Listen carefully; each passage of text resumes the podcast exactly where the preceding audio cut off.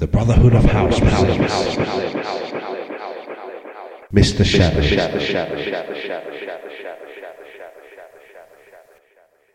Some newspapers have called acid house music a sinister and evil cult which lures young people into drug taking.